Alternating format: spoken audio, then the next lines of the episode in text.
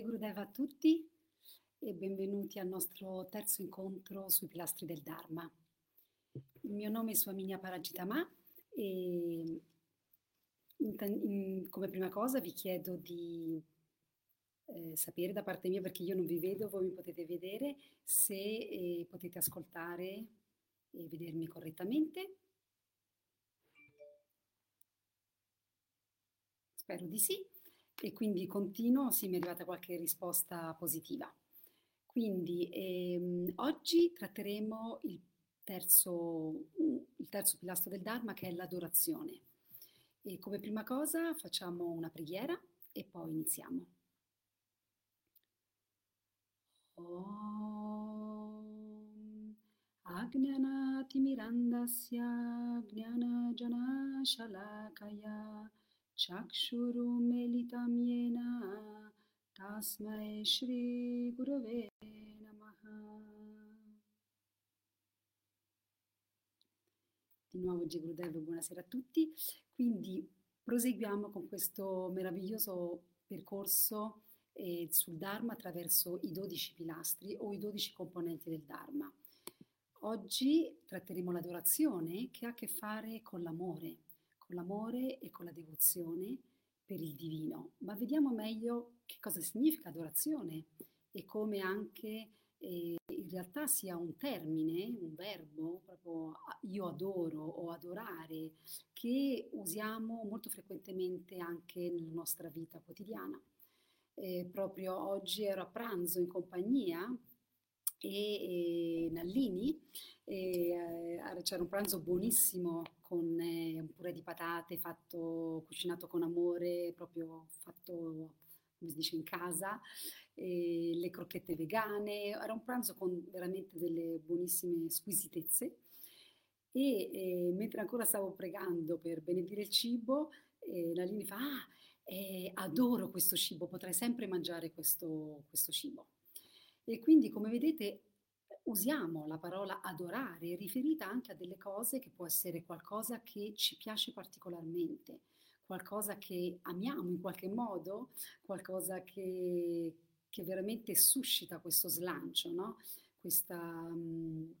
questa particolare passione e lo possiamo risol- rivolgere sia per delle situazioni di vita, per un cibo che amiamo eh, particolarmente, oppure anche per le persone. E se ripensiamo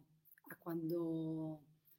penso tutti voi, no? E quando siamo stati innamorati all'inizio soprattutto e abbiamo proprio questa forma di adorazione per la persona che amiamo, in cui la persona conta veramente più di noi, in cui noi ci mettiamo proprio in questa relazione di dare il meglio che possiamo alla persona che amiamo. E quindi, come vedete, L'adorazione, come anche altri principi del Dharma che abbiamo visto già negli incontri precedenti e che vedremo successivamente, non sono qualcosa di così lontano, ma è qualcosa che in qualche modo già viviamo. E come dicevo, adorazione ha a che fare con l'amore e non ci può essere una forma di adorazione momenti finché non c'è una completa dedicazione. E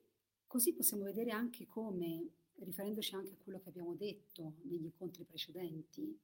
come in realtà i pilastri del Dharma possiamo vedere come siano qualcosa che non è affatto così lontano dalla nostra vita, come dicevo. E quindi anche se vediamo queste parole come appunto austerità, come abbiamo visto nell'incontro precedente, o purezza, adorazione, poi vedremo autocontrollo e tutti gli altri, sono delle parole, dei concetti che indicano uno stile di vita, indicano dei codici no, di condotta molto alti, delle mete molto alte, ma al tempo stesso lo scopo di questi incontri, anche attraverso questi racconti, è proprio di farci capire quanto in parte già li stiamo vivendo forse e quanto eh, ci riguardano da vicino. E, ehm, in realtà, eh, come abbiamo detto, i pilastri del Dharma sono proprio alla base della vita, perché il Dharma è la legge cosmica, la legge, eh, che, la legge come ordine eh, naturale e universale, no? che sottende veramente a tutto l'universo e alla vita stessa, anche alla nostra stessa vita. E lo, lo scopo del Dharma è proprio a che fare essenzialmente con l'amore che noi possiamo sviluppare, ma non, quando parliamo di amore non è solo per parlare di amore, ma amore come qualcosa che è l'essenza della nostra stessa vita, quindi un amore, essere amore e agire l'amore, quindi un amore che si sviluppa in azioni concrete. E, e il Dharma quindi ci fa fare proprio uno spostamento tra una sorta di punto di vista in cui l'essere umano vive centrato su se stesso, quindi un atteggiamento di fatto egoistico, ha invece un atteggiamento di altruismo in cui eh, le relazioni con gli altri, in cui quello che noi possiamo fare di bene per gli altri, in cui l'altro prende un, una posizione rilevante, in cui è uguale a noi stessi, se non anche superiore a noi stessi, nel senso nel, parlo dell'equilibrio delle relazioni chiaramente, non come valore di persone. E ehm, quindi veramente il Dharma, per questo, per quanto vasto, e, essendo una conoscenza eterna, e per quanto vasto possa essere, e attraverso questi incontri possiamo veramente entrare un po' più in confidenza, in conoscenza di quelli che sono i dodici pilastri. E la cosa particolare la cosa più che particolare, direi straordinaria, è che questo sistema del Dharma funziona per tutti. Quindi abbiamo detto che si parla del Dharma nei Veda e i dodici pilastri li troviamo nei Padma Purana mm, e ci sono in tante altre parti delle scritture sacre della tradizione indiana, induista, in cui si parla del Dharma. Ma il fatto che si, se ne parli in queste scritture sacre dell'India non significa che il Dharma non possa essere sviluppato da ogni essere umano, perché in realtà non è qualcosa che è relegato a una religione, come dicevo, è, un, è una legge universale,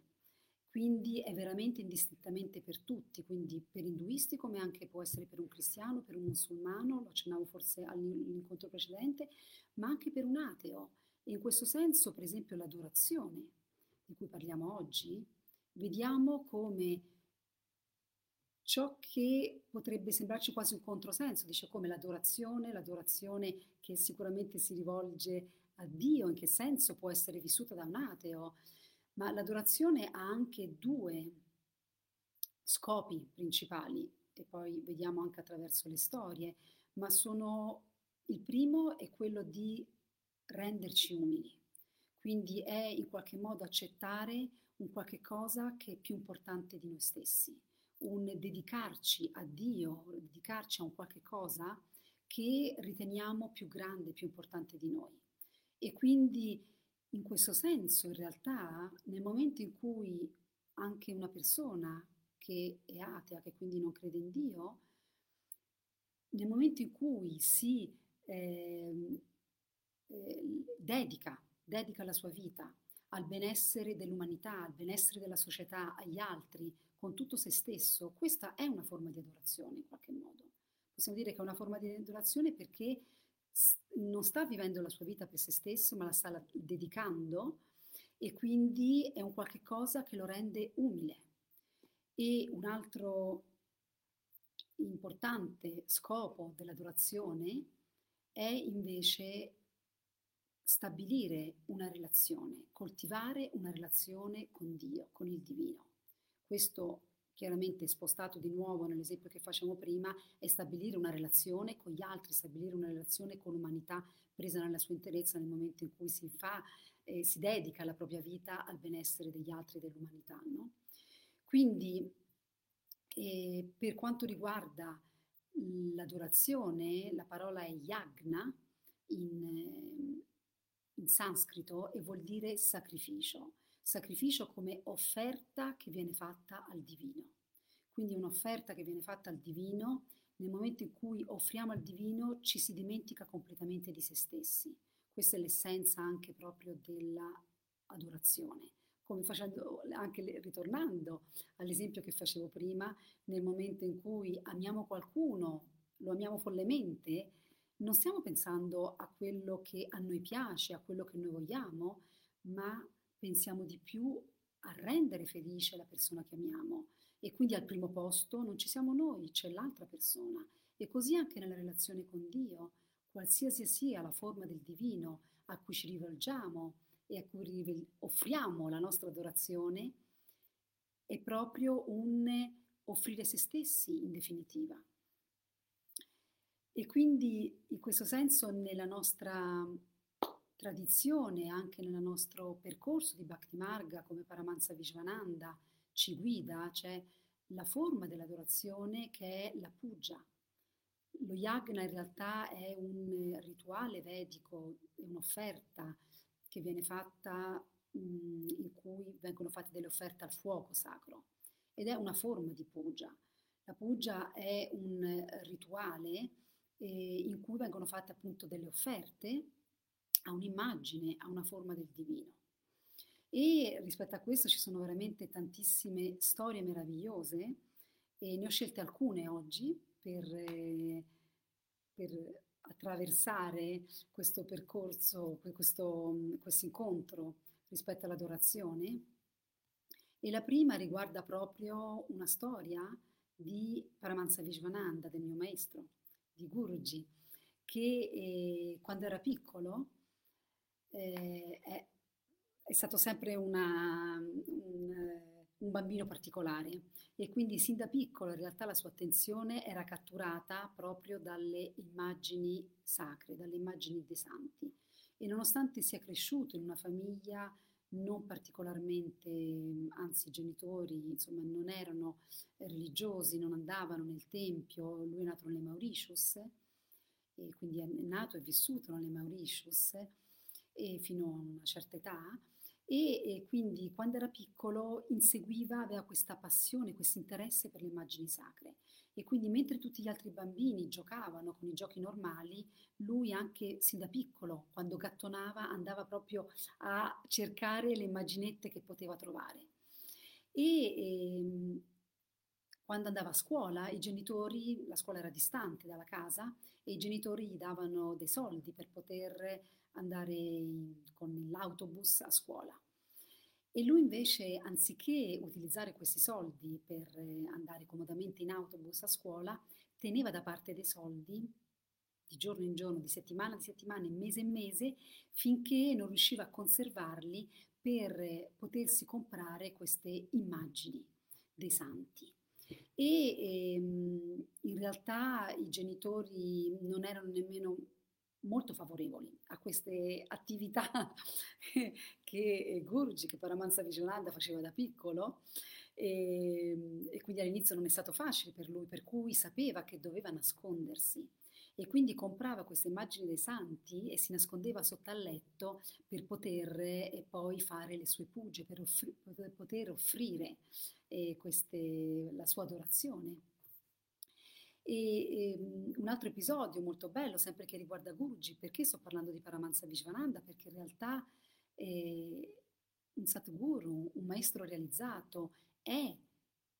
il, l'esempio perfetto e con la sua stessa vita ci dà l'esempio perfetto di quello che è il Dharma, di quelli che sono tutti i principi del Dharma. E se noi possiamo vedere magari ogni volta posso anche non citarlo, forse le volte precedenti non l'ho citato, però veramente è l'esempio, è l'incarnazione stessa dei principi del Dharma, dei dodici pilastri del Dharma, di questi componenti. E quindi quando era, quando era piccolo anche aveva visto un bellissimo Shivalingam in un negozio che però costava tantissimo e voleva prendere questo Shivalingam. Shivalingam è un'immagine, lingam vuol dire simbolo, quindi un simbolo eh, del, di Shiva, della divinità di Shiva,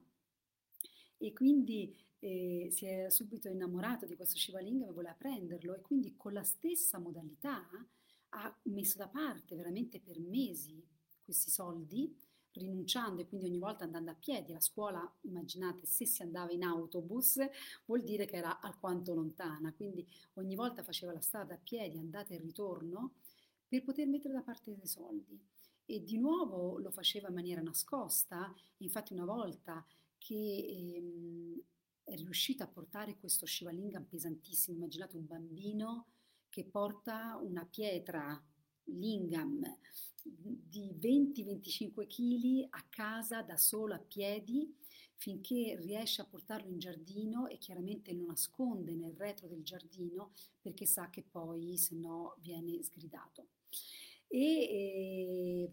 e ogni volta eh, si dedicava con tale amore, con tale adorazione verso questo Shivalingam, così come in un'altra storia vi voglio raccontare che Paramahansa Vishwananda, Guruji stesso ci ha raccontato, ed è una storia veramente molto simile di un ragazzo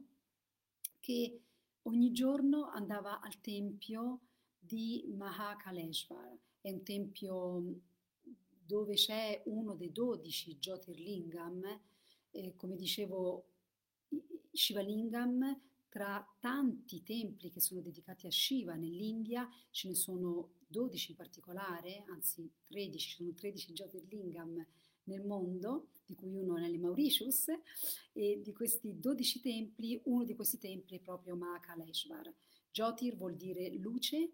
e quindi sono dei, dei lingam di luce, quindi molto potenti e che sono considerati particolarmente sacri e quindi in questi templi veramente vengono continuamente fiumi di persone in pellegrinaggio per poter eh, offrire eh, le loro preghiere, per poter ricevere il darshan, quindi questa visione, no? questa vista,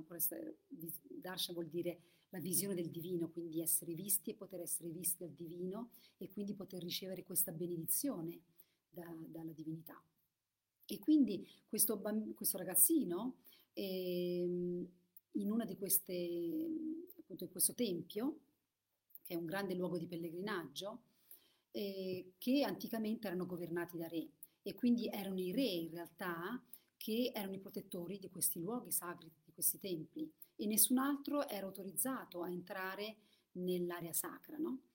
E, ehm, perché era dedicato solo al re. E, e questo ragazzo però ci andava tutti i giorni e andava tutti i giorni a pregare Shiva nella forma dello Shiva Lingam, appunto questo Jyotirlingam. E un giorno eh, entrò nel complesso del tempio eh, e cercava una pietra perché pure lui era così preso da quest'amore per Shiva che voleva nel suo piccolo offrire la sua adorazione allo Shiva Lingam. E quindi tro- cerca una pietra, trova una pietra nel giardino del tempio, la prende e se la porta a casa e decide che nel suo giardino la installa, quindi installa questa pietra e comincia, esattamente come Paramahansa Vishwananda, a pregare di nascosto su questa pietra, eh, come, faceva, come facevano i pujari nel tempio di Mahakaleshwar. E pregava con talmente tanta intensità e devozione e quando faceva queste preghiere, le sue preghiere erano le viveva interiormente, non era tanto i mantra che cantava fuori, perché lui non conosceva i mantra, non sapeva nulla, era un ragazzino, non era acculturato particolarmente, non aveva studiato, ma la sua concentrazione andava così in profondità in questa amore, adorazione per Shiva, che ogni volta entrava in uno stato veramente di beatitudine. E nel frattempo la sua madre lo, ogni volta lo cercava, lo cercava ovunque, lo chiamava e, e ogni volta lo trovava in questa beatitudine di fronte a questa pietra, perché era essenzialmente una pietra, no? E, però in profonda beatitudine e meditazione. E allora un giorno per rabbia ha preso, prese questa pietra e la gettò fuori, la scaraventò fuori. E, e il bambino, il ragazzino, mh, mm, e, sgridò, scusate, la madre sgridò bamb- eh, questo ragazzino e gli disse perché stai pregando, che cosa stai qui a perdere il tuo tempo, non sai che il Signore Shiva in realtà è contento dei grandi mantra, delle grandi preghiere e non si accontenta di certo di queste cose che tu fai qui in giardino. E il bambino in qualche modo non si, non si scompose, per cui andò a prendere la pietra che la madre gettò in giardino e la riportò nel suo luogo di preghiera, la rimesse lì e continuò a pregare, ma nel momento in cui prese la pietra si rese conto che Shiva gli apparve di fronte a lui. Quindi Shiva gli apparve e gli disse E pensate che era solo una pietra, una semplice pietra, e, e Shiva gli disse, sono molto contento di te, chiedimi qualunque cosa tu voglia chiedermi e io ti soddisferò. Perché spesso quando vengono fatte le preghiere, eh, le divinità, nel momento in cui appaiono, questo viene raccontato proprio nelle scritture, appaiono le divinità e quindi viene chiesto se c'è un particolare desiderio da esaudire. E quindi il ragazzino in verità risponde e dice, oh Signore, io in realtà ho ricevuto la grazia di vederti, ho ricevuto il tuo darshan, ho ricevuto questa grazia, di cos'altro ho bisogno nella vita? L'unica cosa è tienimi sempre con te. E quindi Shiva vide la fede, l'intensità della fede dell'amore di questo ragazzo e così fu talmente contento che lo benedì e a quel punto, su quel, pun- su quel punto in cui lui apparve, in cui Shiva apparve, in cui c'era la pietra, in realtà questa pietra si trasformò in un Jyotirlingam. E quindi Shiva lo benedisse e gli disse toglierò ogni sofferenza a chiunque si rivolga a me in questo luogo, a chiunque venga e preghi in questo luogo, io gli offrirò il mio darshan e questo quindi è uno dei dodici luoghi di questi, appunto come ho nominato, dei Jyotirlingam, di questi templi eh, particolarmente sacri in India. Ma la cosa straordinaria di questa storia, di queste due storie in realtà, è proprio questa intensità, questa adorazione che viene fatta nel rituale. Perché spesso noi vediamo il rituale, la puja, come qualcosa che viene fatto ha un'immagine, può essere un'immagine di una deity, che quindi è una, una murti, una statua, o un'immagine come dipinto, un'immagine, no? E quindi quest'immagine, la puja, è un'offerta che viene fatta con degli elementi che vengono offerti alla divinità e quindi è qualcosa che viene fatto esternamente. Ma eh, è un rituale molto codificato ma l'essenza di questo rituale è che ogni cosa che noi facciamo all'esterno, ogni cosa che noi facciamo alla forma di Dio che abbiamo davanti, all'immagine di Dio con cui noi siamo intimamente connessi, si riflette contemporaneamente, interiormente dentro di noi. E questa è la bellezza della puja, questa è la bellezza dei rituali, in cui eh, in realtà eh, mi ricorda anche un, una prima esperienza che ho fatto io, quando ho fatto una Bishekam, la primissima Bishekam che ho fatto, la Bishekam è un lavaggio della divinità, della Murti, eh, che viene fatto con degli elementi, quindi con, con, degli elementi naturali che hanno una certa simbologia chiaramente. E quindi nel momento in cui ho fatto questa Bishekam avevo una, una Murti di Ganesha che era la mia Ishtadev e quindi ho fatto questa, eh, questa, mh, mm, questo primo Abhishekam e a mano a mano che offrivo queste, questi elementi andavo sempre più in profondità veramente in questa forma di, di, di adorazione, perché è una forma di adorazione, come dicevo, ma la cosa straordinaria è stata che eh, la notte stessa ho fatto un sogno, un sogno molto particolare, molto bello, straordinario, difficile da rendere nel racconto, chiaramente anche perché era tantissimi anni fa, ma la notte ho sognato che in realtà mh, mhmm, era come se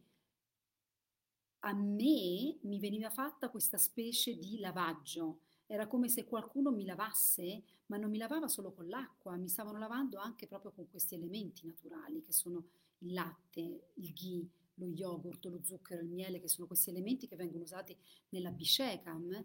che hanno a che fare anche con la purificazione dei nostri cinque sensi. E quindi io la notte stessa ho fatto questo sogno in cui mi veniva fatto questo lavaggio e lì si è acceso qualcosa e ho capito veramente quanto in realtà quello che facciamo esternamente, in questa relazione con il divino, tutto quello che noi offriamo a Dio viene è, è, un'espressione di quello che noi sentiamo dentro e al tempo stesso è una purificazione, è un beneficio che ha un'influenza diretta, immediata su di noi, sia che ne siamo consapevoli, sia che non lo siamo. E quindi veramente con queste esperienze personali che ciascuno di noi può fare, e anche attraverso queste storie appunto che vi ho raccontato possiamo vedere come l'adorazione ha a che fare direttamente con, con una forma che in qualche modo è innata dentro di noi di rivolgerci al divino. E non è un caso che ho raccontato anche quelle storie di bambini, Paramansa Vishwananda da bambino e anche ehm, questo ragazzino che si dedica a Shiva, che offre questa adorazione con le, con le sue preghiere, erano delle preghiere, come dicevo, neanche codificate, era veramente il suo amore, la sua bhakti, la sua devozione che usciva fuori da lui in maniera naturale. E ehm, questo mi fa ricordare un'altra cosa che vi racconto sempre una mia esperienza personale che da piccola